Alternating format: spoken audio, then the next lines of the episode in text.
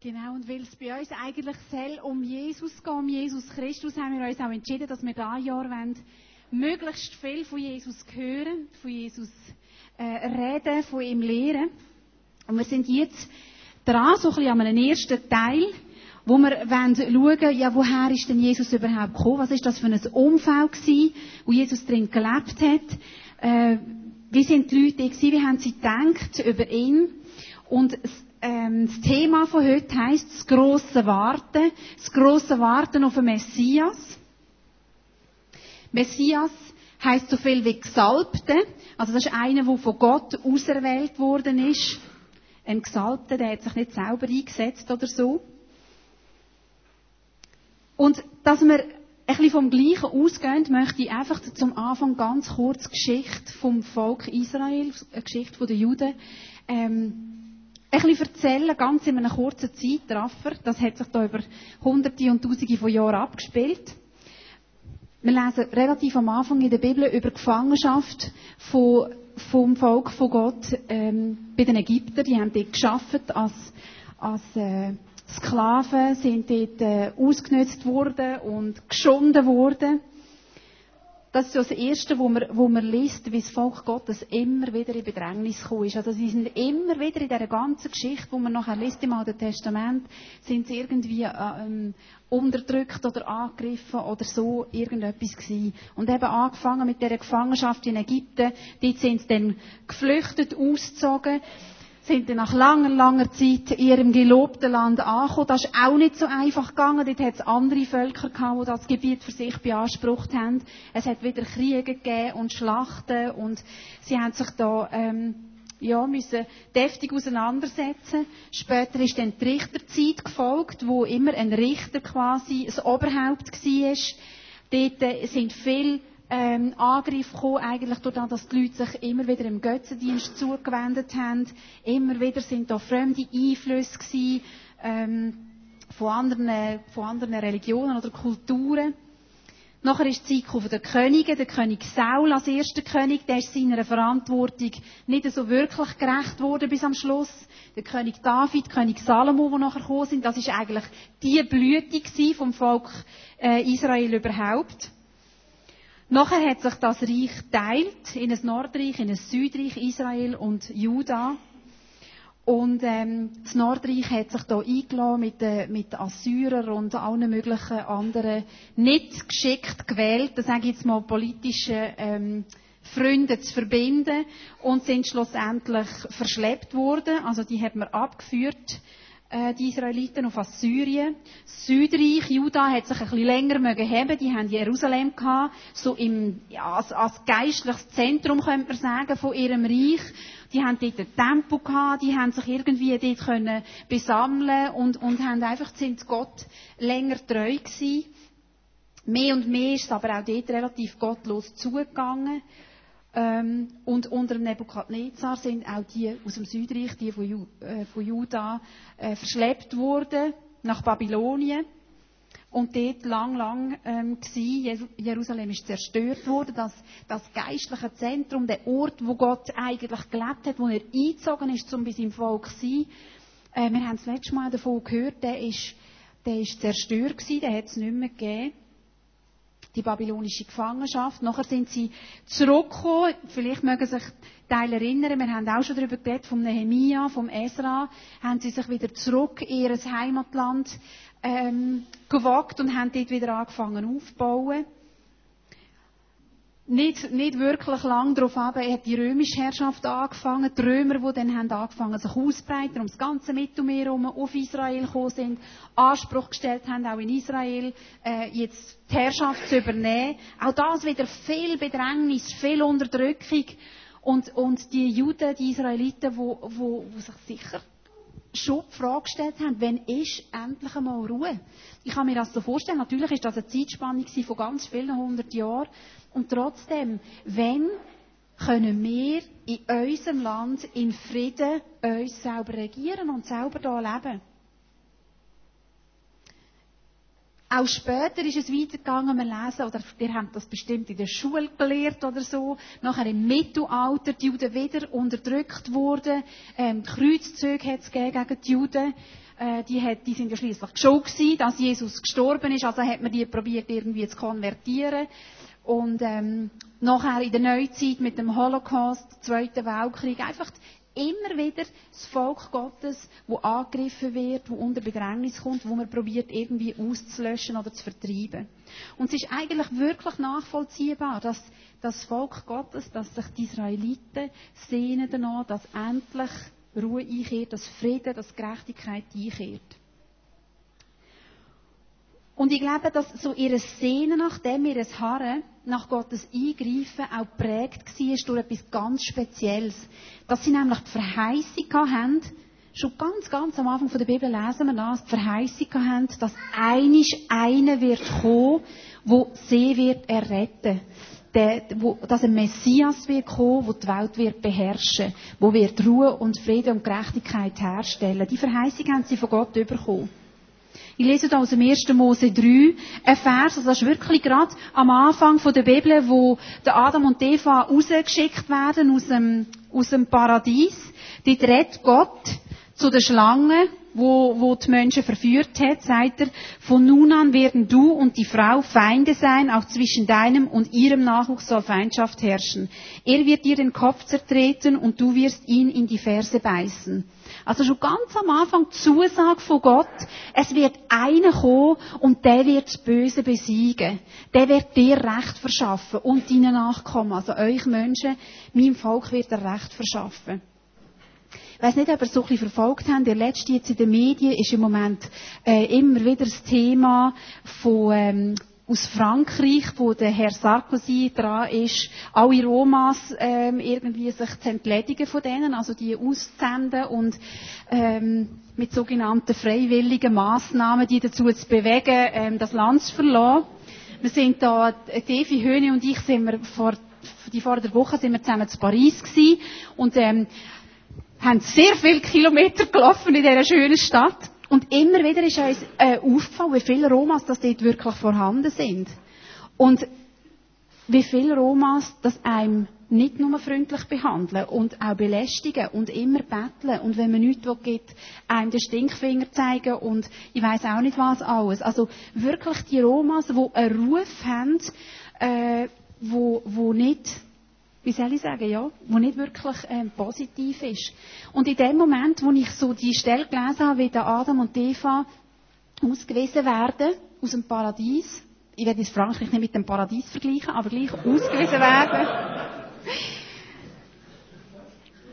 Und in dem Moment aber die Zusage überkommen, hey, es wird einer kommen und der wird alle Ungerechtigkeit und das Böse ähm, vertreiben und besiegen ist mir das irgendwie wirklich ganz warm ums Herz geworden. Weil ich glaube, gerade für Leute wie die Romas gilt das als erstes. Es, wird, es ist da einer, es ist da ein Erlöser, es ist ein Erretter. Ähm, und der ist genau für euch gekommen, der ist für euch da und der will euch Gerechtigkeit verschaffen. Das nur so am Rand nebenbei. Auch ganz am Anfang der Bibel lesen wir, ähm, 1. Mose 49, ich glaube, die Stellen sind da irgendwo. Juda, immer behältst du das Zepter in der Hand. Könige gehen aus deinem Stamm hervor, bis ein großer Herrscher kommt, dem alle Völker dienen. Da ist schon ein bisschen genauer geworden. Der Herrscher, wo wird kommen, der stammt also aus Juda. Da wird einer aus dem Volk ähm, hervorgehen.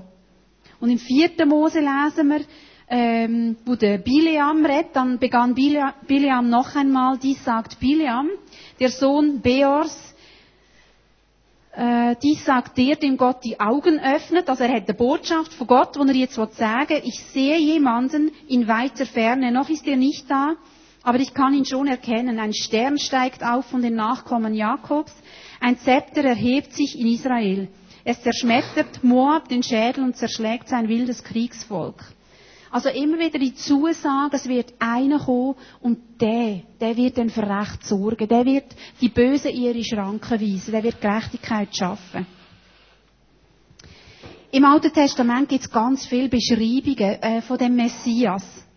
Und also die renommierten Rabbis, die da ihre Auslegungen gemacht haben über das, die jüdischen Rabbis, die sind eigentlich so zum Schluss gekommen, dass es muss bei diesen Beschreibungen sich um zwei verschiedene Messias handeln. Die, die Beschreibungen, die sind so verschieden oder drücken eine Art, machen ein Bild von so einer verschiedenen Person, dass sie zu dem Schluss gekommen sind, das sind zwei verschiedene Messias, wo da, wo da der Text davor hat. Das eine, dem haben sie den Namen quasi gegeben, der Beschreibung, der, der Sohn von David, und das andere, der Sohn von Josef. Und wir wollen kurz die Bibelstellen zusammen anschauen. Sie sind, äh, vor allem die zweite ist relativ lang, ich habe die auf der Zettel da und man kann sie auch da vorlesen oder selber in der Bibel mitlesen. Ähm, genau, dass ihr da könnt den Vater behalten. Zuerst zum Sohn von David, also der, der soll abstammen vom König David. Lesen aus dem Jesaja 11. Was von Davids Königshaus noch übrig bleibt, gleicht einem alten Baumstumpf. Doch er wird zu neuem Leben erwachen. Ein junger Trieb sprießt aus seinen Wurzeln hervor, der Geist des Herrn wird auf ihm ruhen, ein Geist der Weisheit und der Einsicht, ein Geist des Rates und der Kraft, ein Geist der Erkenntnis und der Ehrfurcht vor dem Herrn. Dieser Mann wird den Herrn von ganzem Herzen achten und ehren. Er richtet sich nicht nach dem Augenschein und fällt seine Urteile nicht nach dem Hörensagen. Unbestechlich verhilft er den Armen zu ihrem Recht und setzt sich für die Rechtlosen im Land ein. Sein Urteilsspruch wird die Erde treffen. Ein Wort von ihm genügt, um die Gottlosen zu töten. Gerechtigkeit und Treue werden sein ganzes Handeln bestimmen. So spricht, und im Jesaja 52 noch, zwei, drei Verse, so spricht der Herr, mein Bote wird seine Aufgabe erfüllen.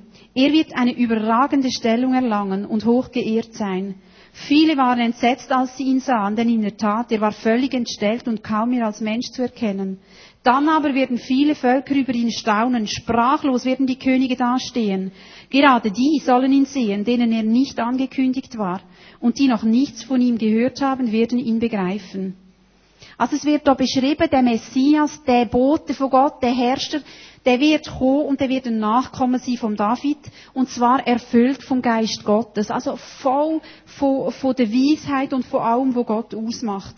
Er wird richten über die ganze Welt, er wird Gerechtigkeit bringen, auf der einen Seite den Armen, dass denen endlich einmal jemand zu ihrem Recht verhilft.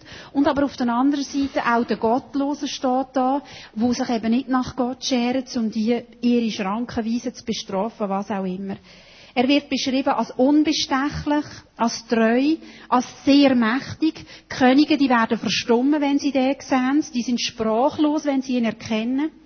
Und alle, Juden wie Nicht-Juden, werden ihn begreifen, werden erkennen, das ist es jetzt wirklich. Das ist wirklich der Herrscher der Welt. Das ist das eine Bild der Sohn von David, wo beschrieben wird. Das andere ist der Sohn von Josef. Da ist der Josef gemeint, der Sohn von Jakob, der verkauft worden ist von seinen Brüdern, äh, an die Ägypter verschleicht worden ist dorthin, ganz viel Ungerechtigkeit erlebt hat, dort hat müssen leiden, im Gefängnis war, zu Unrecht angeklagt und alles. Und am Schluss ähm, eigentlich zum Retter wird für sein eigenes Volk, wo sie in der Hungersnot kommen und er ihnen dazu verhilft, dass sie, ähm, dass sie die zu essen können kaufen, weil er eben gut geschaut hat. Da lesen wir aus dem Jesaja 53, das ist die zweite Stelle auf dem Blatt. Der Herr ließ seinen Boden emporwachsen wie einen jungen Trieb aus trockenem Boden. Er war weder stattlich noch schön. Nein, wir fanden ihn unansehlich. Er gefiel uns nicht. Er wurde verachtet, von allen gemieden, von Krankheit und Schmerzen war er gezeichnet. Man konnte seinen Anblick kaum ertragen. Wir wollten nichts von ihm wissen, ja, wir haben ihn sogar verachtet. Dabei war es unsere Krankheit, die er auf sich nahm. Er erlitt die Schmerzen, die wir hätten ertragen müssen. Wir aber dachten, diese Leiden seien Gottes gerechte Strafe für ihn. Wir glaubten, dass Gott ihn schlug und leiden ließ, weil er es verdient hatte. Doch er wurde blutig geschlagen, weil wir Gott die Treue gebrochen hatten. Wegen unserer Sünden wurde er durchbohrt. Er wurde für uns bestraft und wir? Wir haben nun Frieden mit Gott. Durch seine Wunden sind wir geheilt. Wir alle irrten umher wie Schafe, die sich verlaufen haben. Jeder ging seinen eigenen Weg. Der Herr aber lud alle unsere Schuld auf ihn.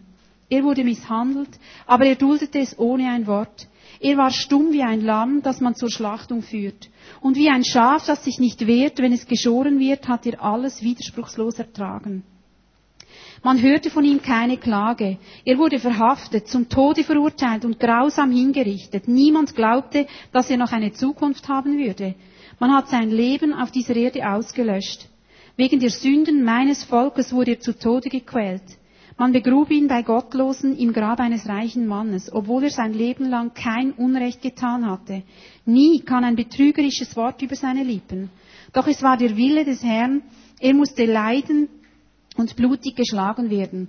Wenn er mit seinem Leben für die Schuld der anderen bezahlt hat, wird er Nachkommen haben. Er wird weiterleben und den Plan des Herrn ausführen. Wenn er dieses schwere Leid durchgestanden hat, sieht er wieder das Licht und wird für sein Leiden belohnt. Der Herr sagt, mein Bote kennt meinen Willen, er ist schuldlos und gerecht, aber er lässt sich für die Sünden vieler bestrafen, um sie von ihrer Schuld zu befreien. Deshalb gebe ich ihm die Ehre, die sonst nur mächtige Herrscher erhalten. Mit großen Königen wird er sich die Beute teilen. So wird er belohnt, weil er den Tod auf sich nahm und zu den Verbrechern gezählt wurde. Doch er hat viele von ihren Sünden erlöst, denn er ließ sich für ihre Verbrechen bestrafen.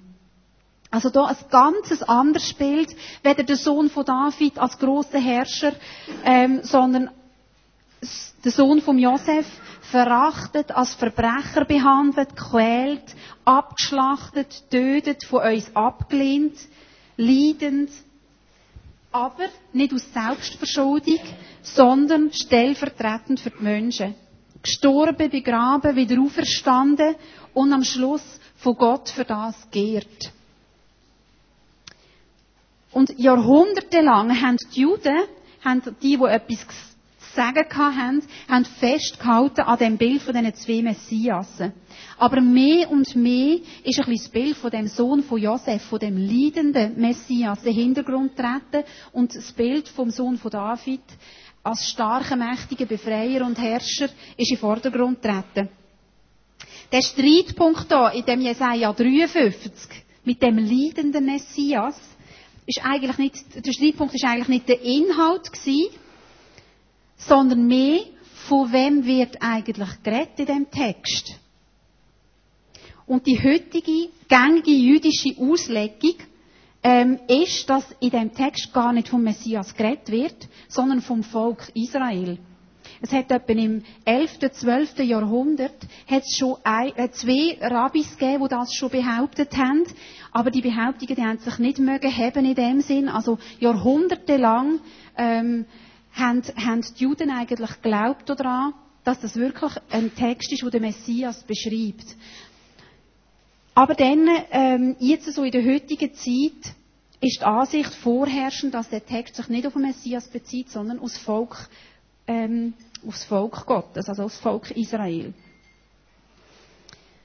Und wenn man den Text, ich will hier nicht auf jedes Detail eingehen, einfach wenn man ein paar Sachen von dem Text ein bisschen genauer anschaut, ähm, ist es für mich relativ unerklärbar, wie man den Text kann auf Gott, also ich habe die Weisheit nicht irgendwie gefressen, einfach so wie ich den Text verstehe, ist es für mich unerklärbar, wie man den Text kann auf ein Volk und nicht auf eine Person auslegen kann. Zum Beispiel im Vers 4 bis 8 redet Jesaja immer von wir und er, er sagt dort mein Volk und ich und er. Also kann doch er nicht das Volk sein, wenn er redet von mir, mein Volk und ich und er, der Bote von Gott. Vers 8 steht, wegen der Sünden meines Volkes wurde er zu Tode äh, äh, gequält. Er, der Bote, der ist also nicht identisch mit dem Volk. Er ist gequält worden für die Sünden vom Volk. Er wird beschrieben als leidende Bote, also als einzelne Person. Er wird als unschuldig beschrieben. Jetzt, wenn wir die Geschichte so ein bisschen anschauen vom, Volk Israel, würde ich nicht behaupten, dass das wirklich ein unschuldiges Volk war. Wir lesen immer wieder, dass sie sich von Gott abgewendet haben. Gott hat sie äh, bestraft oder irgendwie wieder zurück zu sich ähm, geführt. Also unschuldig könnte man das nicht bezeichnen. Vers 7, dort heisst es, der Bote von Gott, der freiwillig leiden. Auch von dem liest man eigentlich nichts. Das Volk Israel, die haben sich eigentlich gewehrt, wenn man sie irgendwie angegriffen hat. Die haben nicht freiwillig irgendwie gelitten. Dann steht der Bote, der stellvertretend sterben. Das Volk hat sehr häufig wegen anderen Völkern gelitten, aber eigentlich nie für sie, also stellvertretend für sie. Am Schluss steht, der Bote sterbe, der Bote wieder auferstehen. Das Volk Israel ist nie gestorben. Darum kann es eigentlich auch nicht wieder auferstehen. Also, für mich ist es relativ schwierig Erklärung, äh, erklärbar, wie man die Stelle auf ein Volk kann auslegen kann. Und trotzdem ist das einfach die heutige gängige jüdische ähm, Ansicht. Das Alte Testament ähm, macht ja ganz, ganz viele Aussagen über den Messias, wie der muss sein. Und man kann es eigentlich so ein bisschen zusammenfassen in ein paar ähm, wichtige, gewichtige Punkte, was der Messias muss für Voraussetzungen erfüllen, dass er dann auch als Messias gilt. Das erste ist die Einmaligkeit von seiner Geburt. Eben, wenn ich vorher gelesen habe, da schon, was er zu der Eva sagt, es heißt, der Nachwuchs von der, von, von dieser Frau, also von der Eva, ähm, und das ist eigentlich sehr eine ungewöhnliche Formulierung, weil normalerweise in diesen Stammbäumen und so sind es immer die Nachwüchse von den Männern, äh, wie es bis vor kurzem ja bei uns auch so war. Also die Frau hat äh, den Namen vom Mann angenommen, die Kinder haben dann auch den äh, Nachnamen bekommen und so weiter. Und mir ist da ein Sinn gekommen, wir sind in der Sommerferien im Tirol gewesen, und dann sind wir ein Schloss anschauen, Schloss Tratzberg. Und dann sind wir in so einer, so eine Führung gewesen, und dann sind wir in so eine Saal gekommen. Das war vielleicht, ja, fast so gewesen wie der Raum da. Und oben durch an der Wand ist der Stammbaum gezeichnet von dem Geschlecht in dem Schloss, wo dort, äh, ich weiß nicht mehr, wie die geheissen haben, aber wo dort irgendwie geherrscht haben. Und dann hat man immer so gesehen, äh, von wem, dass es zu wem weitergeht, wer hat wer geheiratet und so. Und das war so dargestellt mit Bildern von Menschen und mit dem Namen und Datum. Und dann immer von den Männern aus ist dann so ein Ast weitergegangen, ein grüner Ast mit Blättern und Blüten und so. Und von den Frauen aus, also wenn jetzt jemand zum Beispiel nur Töchter hat oder so, ist von den Frauen aus so ein verdörrtes, mickriges Ästchen weitergegangen. Dann habe ich also gedacht, also politisch nicht ganz korrekt in der heutigen Zeit. Schließlich, ähm, ja, sind wir ja die, die nicht wahres Leben irgendwie auf die Welt bringen. Unter Mithilfe der Männer natürlich.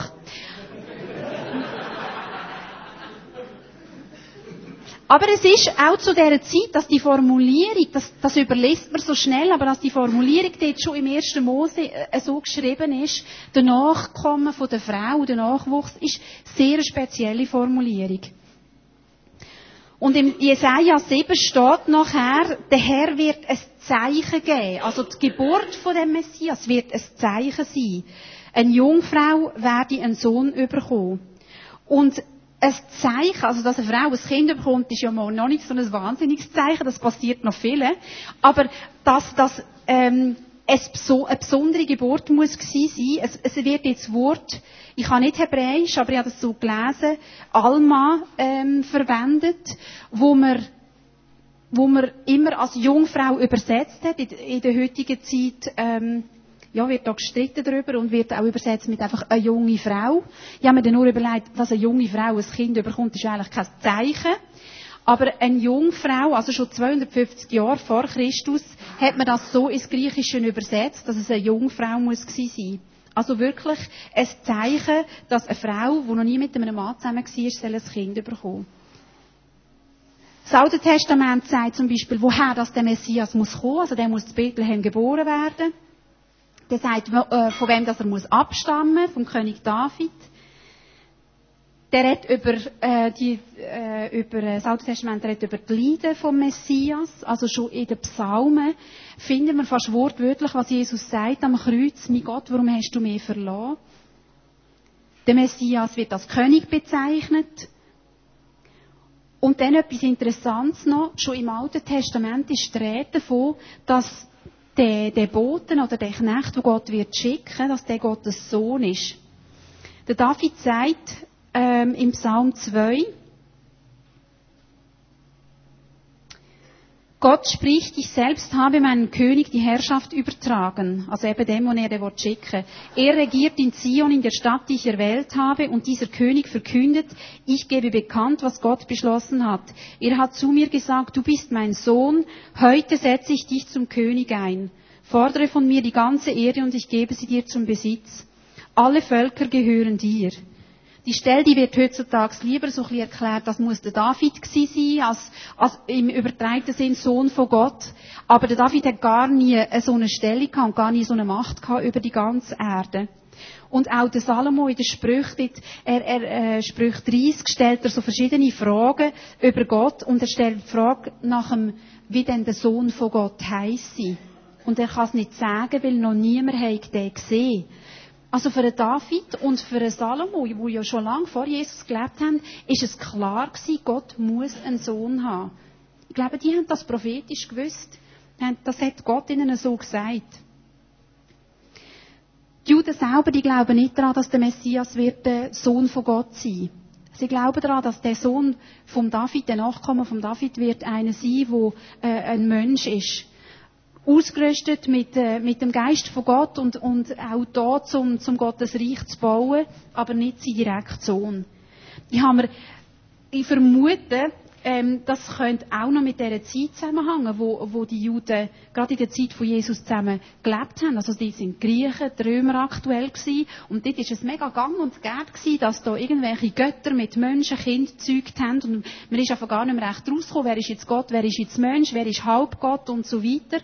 Und es könnte sein, dass sich die Juden da irgendwie auch haben wollen abgrenzen Und die letzte Voraussetzung, die der Messias ähm, soll erfüllen ähm, lesen wir im Jesaja 9, der Nachkomme Davids, der muss auch, also sind die Namen für ihn ähm, aufgeschrieben, zum Beispiel ewig Vater oder starker Gott, Immanuel, was so viel heißt wie Gott mit uns oder Gott ist unter uns.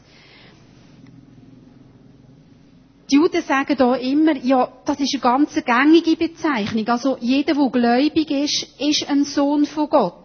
Aber sie verstehen das nicht so, dass der Messias wirklich ähm, ein göttlicher Sohn, wo Mensch geworden ist, könnte sein.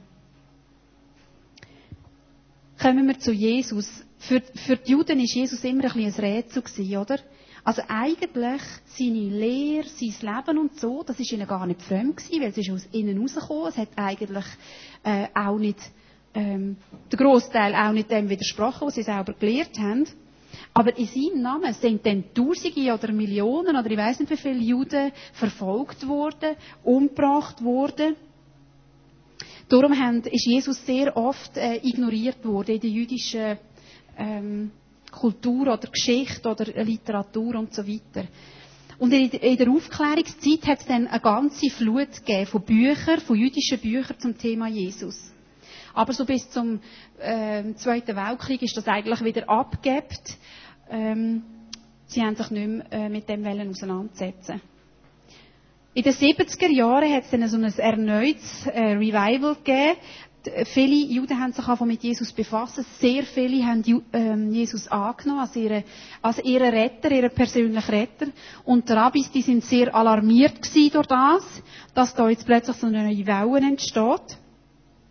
Und ich habe hier ein paar Zitate von äh, Juden aus der heutigen Zeit, was sie über Jesus denken oder was sie über Jesus sagen. Das ist absolut keine einheitliche Meinung vorhanden. Also man kann nicht sagen, das ist die jüdische Meinung über Jesus.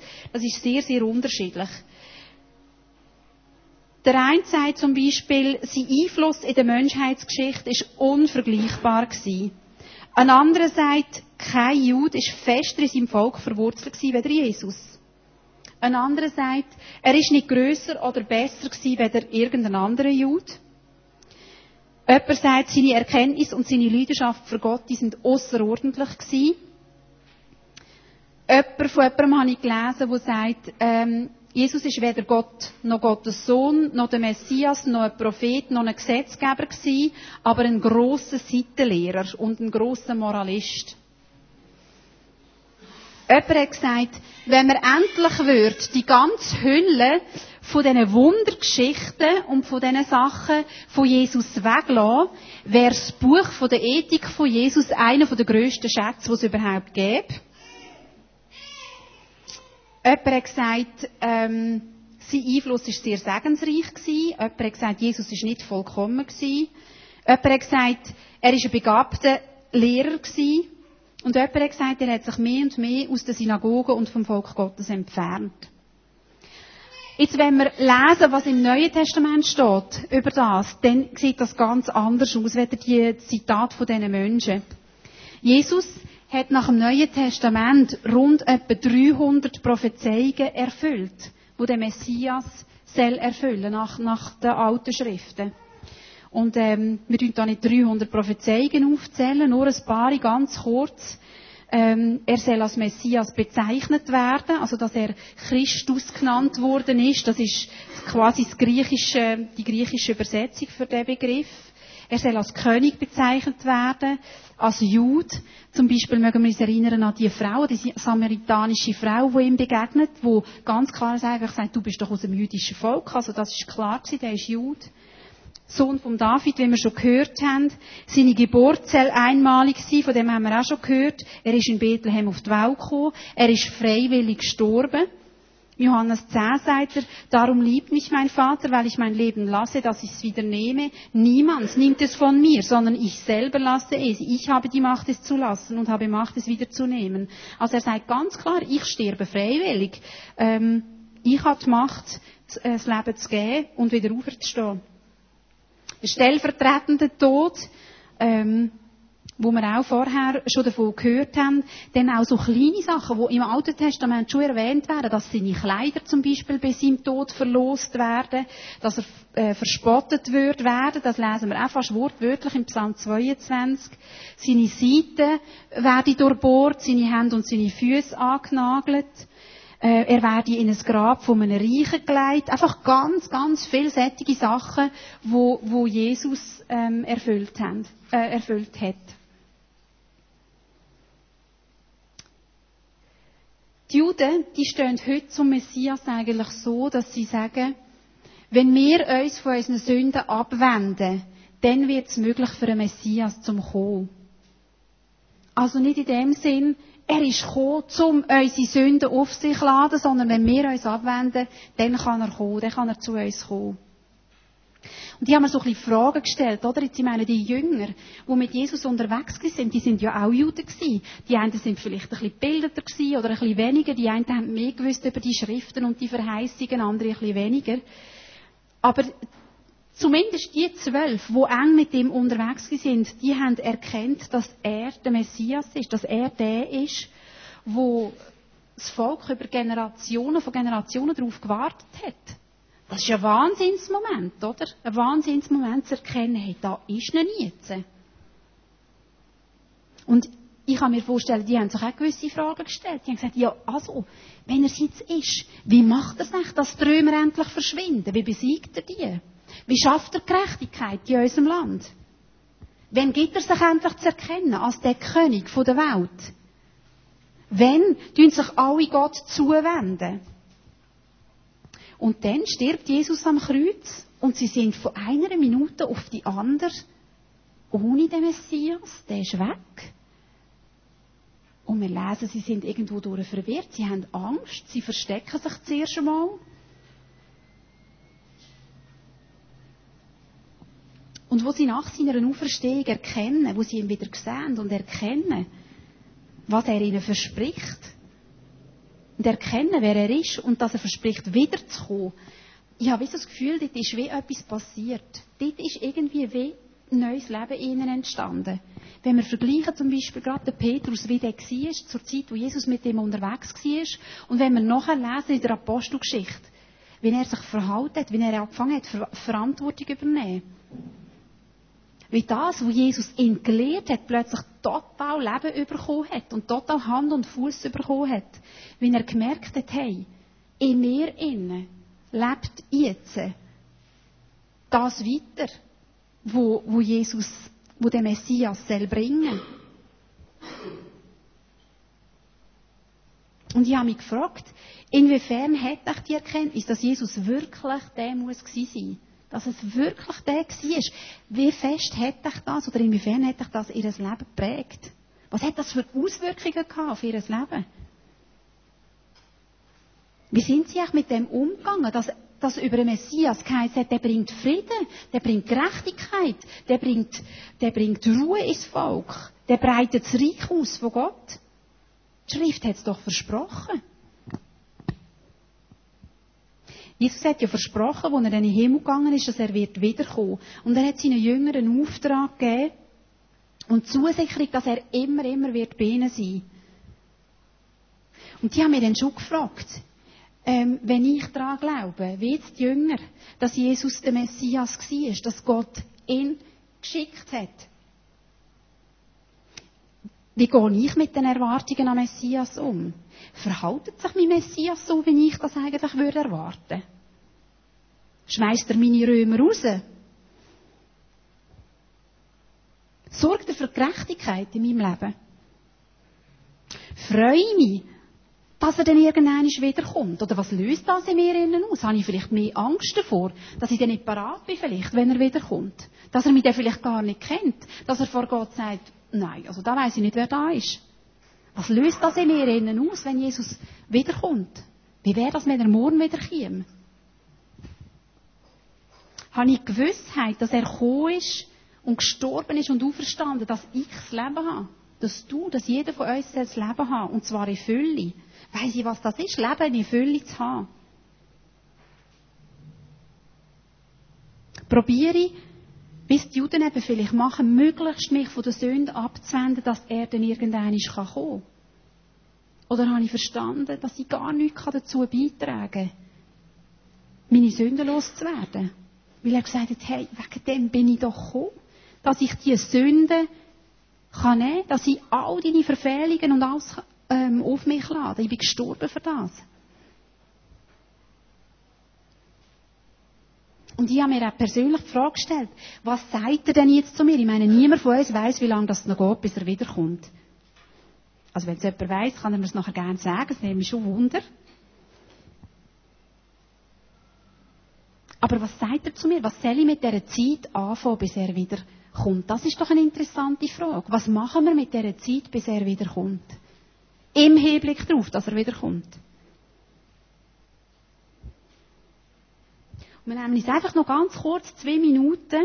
Ich habe die Frage dort noch auf den Zettel geschrieben oder einfach, ähm, vielleicht könnt ihr über das diskutieren oder euch selber überlegen. Wenn euch das irgendwie zu, zu persönlich ist oder zu schnell geht oder irgendetwas, kein Problem, einfach hinterlehnen.